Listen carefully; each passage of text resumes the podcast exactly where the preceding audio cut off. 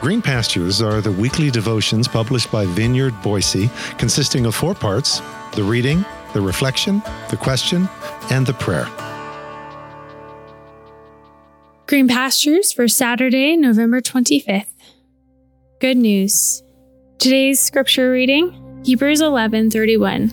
By faith the prostitute Rahab, because she welcomed the spies, was not killed with those who were disobedient.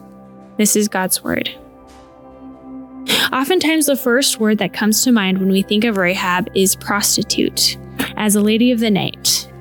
Sometimes, what's not discussed is the context of that occupation, such as the reality that most women do not choose this avenue on their own initiative, or the fact that it was common practice for fathers to sell their daughters to pay off debts, or that most doors were closed to women.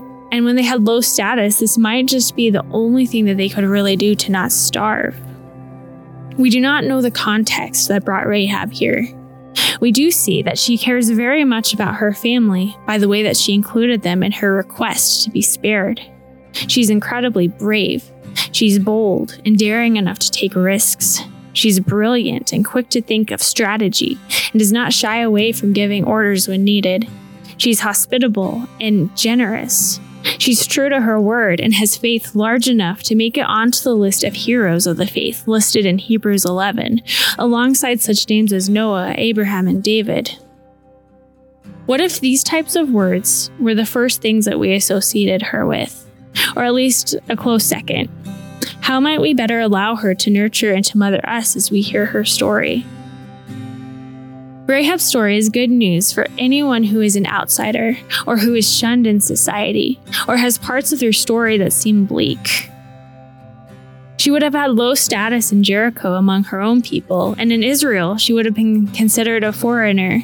Yet God saw her, rewrote her story, and wove her into the nation of Israel in a unique way. He didn't stop at merely sparing and showing her mercy.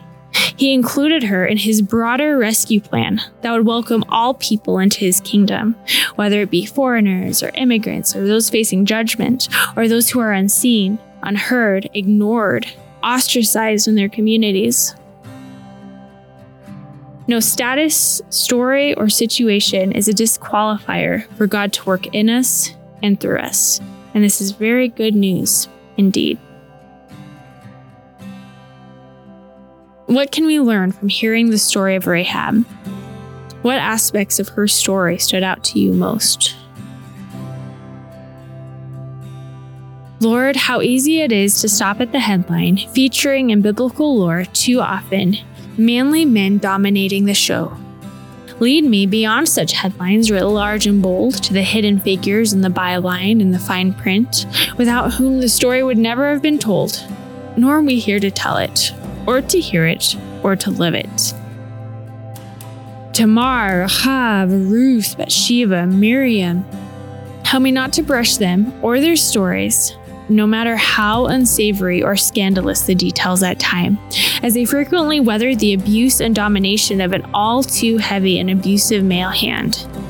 Rising up as true mothers in Israel, rising to rock the cradle of the world, the new heavens and the new earth in which justice and mercy meet through the one born in Bethlehem on the starry, starry night. Through your mercies.